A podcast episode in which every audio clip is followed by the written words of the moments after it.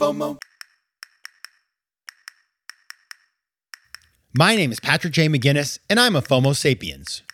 And since you're here, I'm going to bet that you are too. And when you're like us and Monday comes around, you don't dread the new week. No, you wake up every Monday morning knowing that this week might just be the best one yet. This is Faux Monday, the snackable show that starts your week right with hot takes, life hacks, listener mail, and even some FOMO therapy.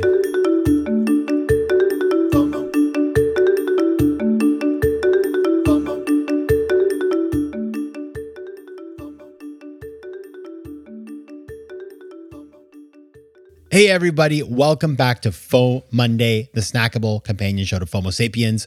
We'll be back on Thursday with a brand new episode, of course, of FOMO Sapiens. But until then, happy Faux Monday, best day of the week. I'm your host, Patrick J. McGinnis, venture capitalist by day, author and podcaster by night, and of course, FOMO Sapiens 24 7. Now, the topic of today's Faux Mondays, oh, such a good topic. This is one of my faves how to embrace your weird, W Y RD. We'll talk about weird in a sec, but the context here is this. So, my guest on Thursday is Marcus Buckingham. Now, he is quite an interesting guy. He is one of the co founders and creators of the topic of StrengthsFinder. I'm sure you've, you've found of StrengthsFinders, you've heard about it, maybe you used it at work. So, he created that when he worked at Gallup. Now he has his own thing, and he wrote this new book that's called Love and Work that is about sort of figuring out how to reconnect your passions in life with your work. And I think that's a good topic, especially after the pandemic, right? Sort of like we're rethinking everything. And as I thought about that episode, I was thinking about a couple of things I've been reading about. Of course, we all know about the great resignation, this idea that, you know, everybody's quitting their jobs. And now some people are saying, well, that's not really true, or the trends are a little bit misleading, or it wasn't, you know, the the thing it was made out to be. It's really hard to know. I think some people just want to talk about the great resignation all day long, and it's just a hot topic for them. Other people are clearly in denial, right? But it is a concept that you hear about all over the place, and the numbers can be cut in a million different ways. So let's just, we're not going to solve that one today. But there's another concept that is now like the new great resignation, which I've been hearing a lot about and reading about. It is called quiet quitting. Quiet quitting. Raise your hand if you heard of that. Basically, the idea with quiet quitting is it's like people who just lean out. It's sort of like, hey, I hate my job or I'm burned out. So I'm just going to phone it in. I'm just going to sort of do the minimum or maybe a little less self preservation, self care. I'm going to hide in my work from home environment. And I'm just not going to be the go getter that I was because I just don't have anything left to give. So that's a topic that is being bandied about. It'll be interesting to see because what's crazy though is if we do have a recession, which who knows at this point, quiet quitting is it doesn't really work, right? If your your your workplace is cutting people and pulling back, which could very well happen, and you're the quiet quitter, like how does that play out, right? So I'm not sure that that's going to last all that long, but I think what's more important about quiet quitting is that it's talking about the fact that people feel disconnected from their work. They're just like not fired up to do the work. It's understandable, right? I think people's eyes are open about the realities of the companies that they work for, maybe not caring all that much about them. It's the stress, it's the many, many hours and the lack of separation of work and life during the pandemic over the last couple of years. It's just people just have had enough. So that's why quiet quitting is a thing.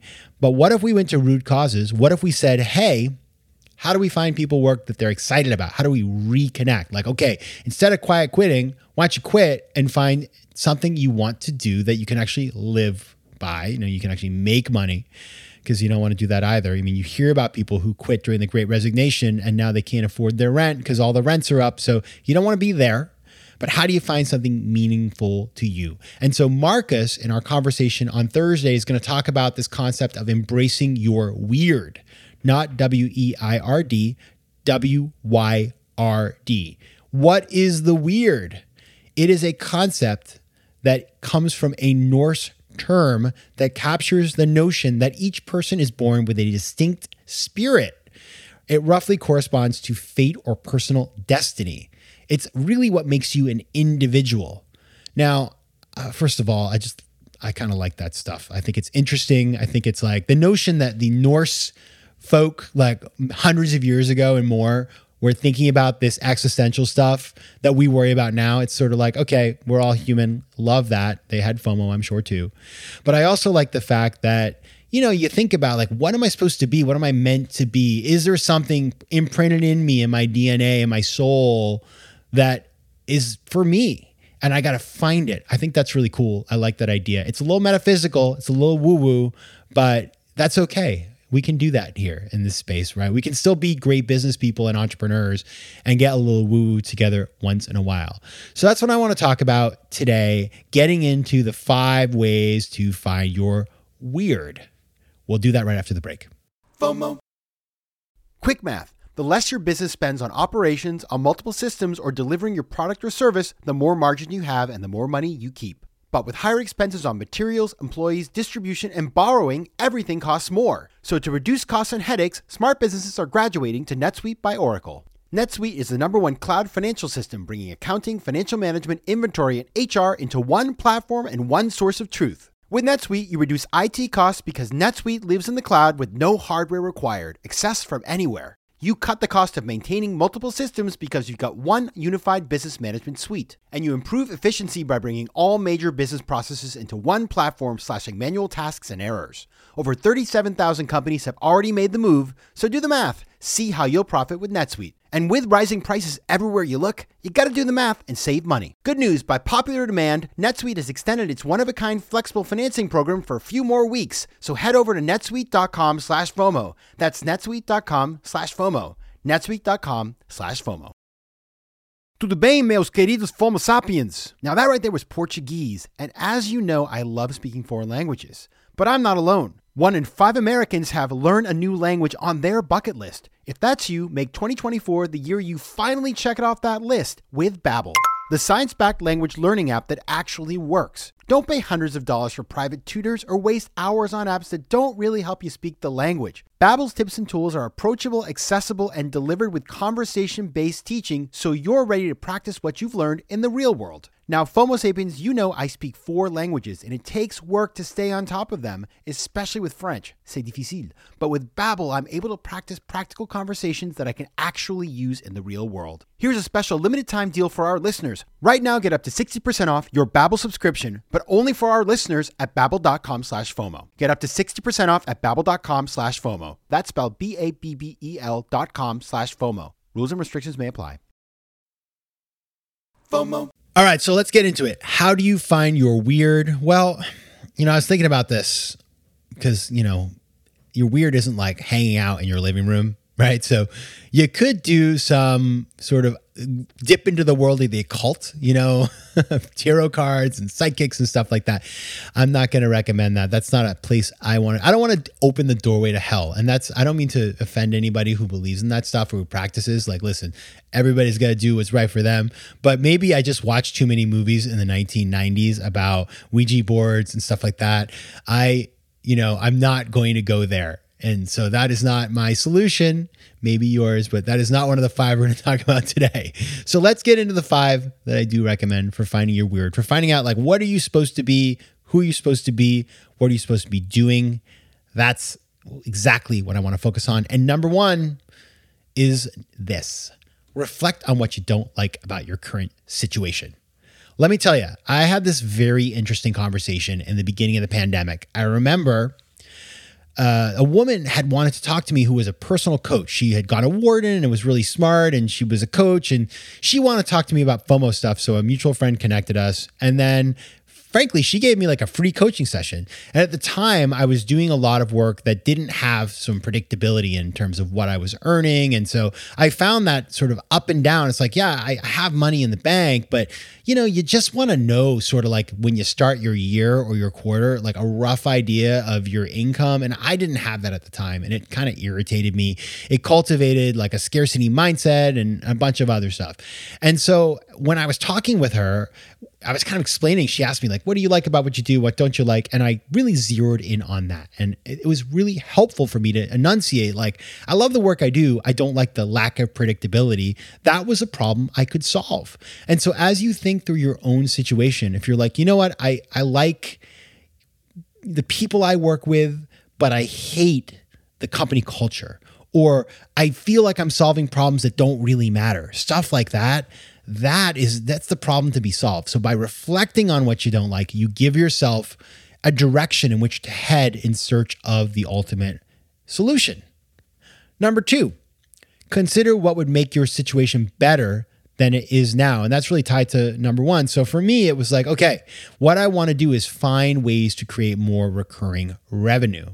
Okay. So that was kind of my lodestar. And I started when I would look at a project or an opportunity or look at building something, that was a criteria that I integrated into everything I was doing. So as you think about that, say, for example, you just feel like you're not using skills that you love. Say you're really creative and your job doesn't require any creativity. As you think about what you should be doing in the future and maybe assessing some new opportunities, you got to put that on the list of criteria, right? It's like up there with money and title is can I be creative in my job? Because I can guarantee you there is something out there that will tap into your creativity. But if you don't put it into what you're optimizing for, you won't find it. You got to make it a priority. Number three, ask yourself questions that help you to pinpoint what you value most. So once you have a general idea of what you want, and that's sort of like what we just talked about, that creativity bit, go deeper. Think about your values, your skills, your relationships, your talents, what fires you up, and then ask yourself some deeper questions. Things like, what do you do that sets you apart from other people in your area or interest? Really, it's like, what is my unique selling proposition? What's my competitive advantage? You got to know that. Once you know that, you know your superpowers. Number two, what experiences have I had in life that have shaped me into the person I am today? You know, where am I coming from? Like, what is my frame of reference? Number three, what do you value most in life? Friends, family, career, money. That helps you optimize for how you're going to spend your time going forward. If you care only about money, and as I said before, you're looking for creativity, if you don't put that on the list too, then you're going to optimize for money, and that may not be the most creative. Maybe it will be, but you got to make sure the list reflects what really matters to you.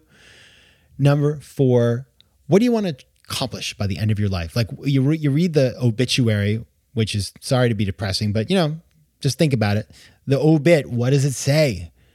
You know, what are you going to be remembered for? Is it that you want to be somebody who built something of your own? Do you want to have been part of a team that's incredible? That stuff's really important. And I'll tell you, one thing that I did a long time ago that I thought was a little silly, but actually really worked for me in thinking through this is just close your eyes and just try to imagine yourself on a typical day that you'd actually really enjoy. Like, what are you doing? Right. For me, I was trying to get a job in a hedge fund. That was my big goal at the time. I was in business school. So this was a little activity we did with the head of the recruiting and sort of all that sort of career development department.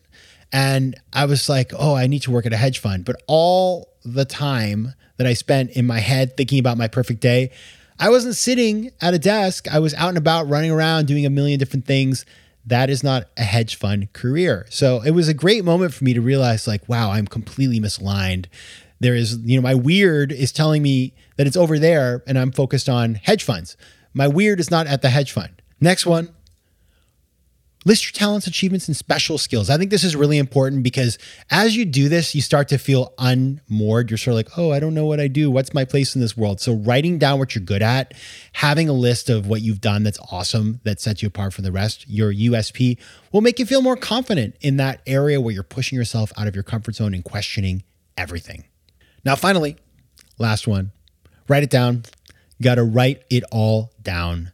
That is so important because when you do that, you have something that you can reference and you can go deeper. You can sort of explore an area. So just get it on paper. It becomes real to you. This is always my advice for anything in life, but you got to write stuff down in order to make it happen. All right. So that's how you find your weird. Let's go through it one more time. The five points reflect on what you don't like about your current situation. Number two, consider what would make it better. Number three, ask yourself questions to pinpoint what really matters to you. Number four, think about all the good things you've done, your achievements and skills, and write them down so you can see how great you are on paper. And finally, write it all down. Everything we've been talking about, get it on paper. You'll have it in front of you and you'll have a much better sense of where you're going.